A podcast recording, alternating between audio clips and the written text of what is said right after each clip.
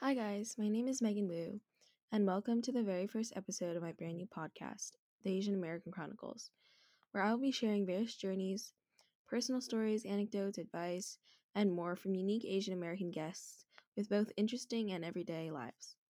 I want to start by first outlining my motivations for starting this podcast, what I hope to get out of this experience, and introducing a bit about myself and my own background, and uh, what my Asian American identity means to me. So let's dive right in.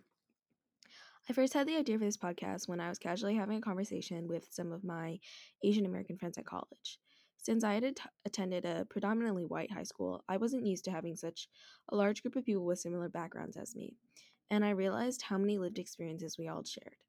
It was almost as if these were universal among my generation of Asian Americans, from things like parenting to cultural norms. I was amazed by the level on which I could relate to this new community with a shared identity. Thus, I wanted to start this podcast to further explore Asian American culture and the multidimensional, complex nature of what it means to be an Asian American, be that first or second generation, and all the nuances and layers that come with it. From generational trauma to stereotypes to internalized marginalism and the model minority myth, there's so much to unpack. And I thought to myself, what better way to do this than to bring in guests and hear their perspectives and see how they relate to my own experiences and that of potential listeners? I hope to create a space for open conversations and exploration of the journeys of the diaspora of people that make up the Asian American community, from inspirational to relatable stories that can bring myself and listeners closer to understanding and making sense of their own unique experiences and identities navigating the duality of being an Asian American. To introduce myself yet again, my name is Megan Wu. I'm a second generation immigrant, as both my parents immigrated to China for the from China to the US for college and graduate school. Growing up, I didn't think much about my cultural identity.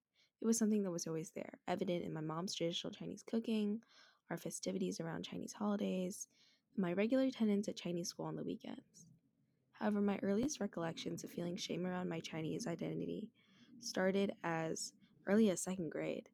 I found myself often comparing the delicious homemade aromatic food that my mom so carefully packed for me each morning in my thermos for lunch to the lunchboxes around me filled with Lunchables, turkey sandwiches, bagels, and chips.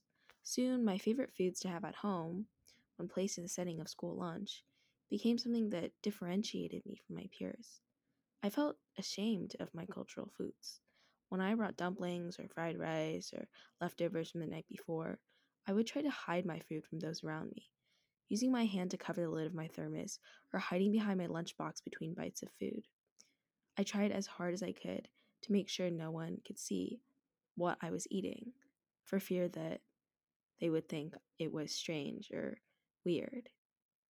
Inst- the interesting thing was, no one had ever commented negatively on my food. Instead, this pressure that I felt was self inflicted. Um, but it really demonstrated the extent to which I alienated myself from my culture for fear of standing out.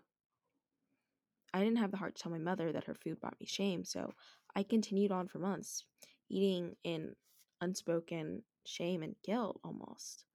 I eventually begged my mom to let me buy school lunch, convincing her that it was easier and more convenient, and insisting that I genuinely liked the soggy triangles of pizza and half frozen juice boxes the cafeteria supplied for the price of $5 a meal better than her homemade cooking. Well, this is just one anecdote that demonstrates the impact of cultural differences. From such a young age, I was so self aware and insecure that I even deprived myself of the simple joys of food. Food is one of the major cultural touchstones and sources of connection to my ancestry and my background. To think that I cut myself off from this uh, joyful pleasure and felt such strong feelings of shame and guilt around it is truly a testament to the often overlooked pressures of what it means to be Asian American in a white dominated American society. Today, I couldn't be prouder of the delicious food I eat, and I even love to share my culture with my friends through food, inviting them to my house for dinner, hosting dumpling making parties, and making them try all my favorite dishes when we go out to eat. Anyways, I hope that this podcast reaches an audience of Asian Americans, young and old, who will be able to relate in some way and we'll be able to gain some inspiration with the amazing stories we'll hear from our guests. Hope you guys will tune in for our next episode of the Asian American Chronicles, where we will be speaking with Grace Liu, a second generation Filipino American who is a currently a diagnostic radiologist specializing in breast imaging and is chief of breast imaging at her radiology group.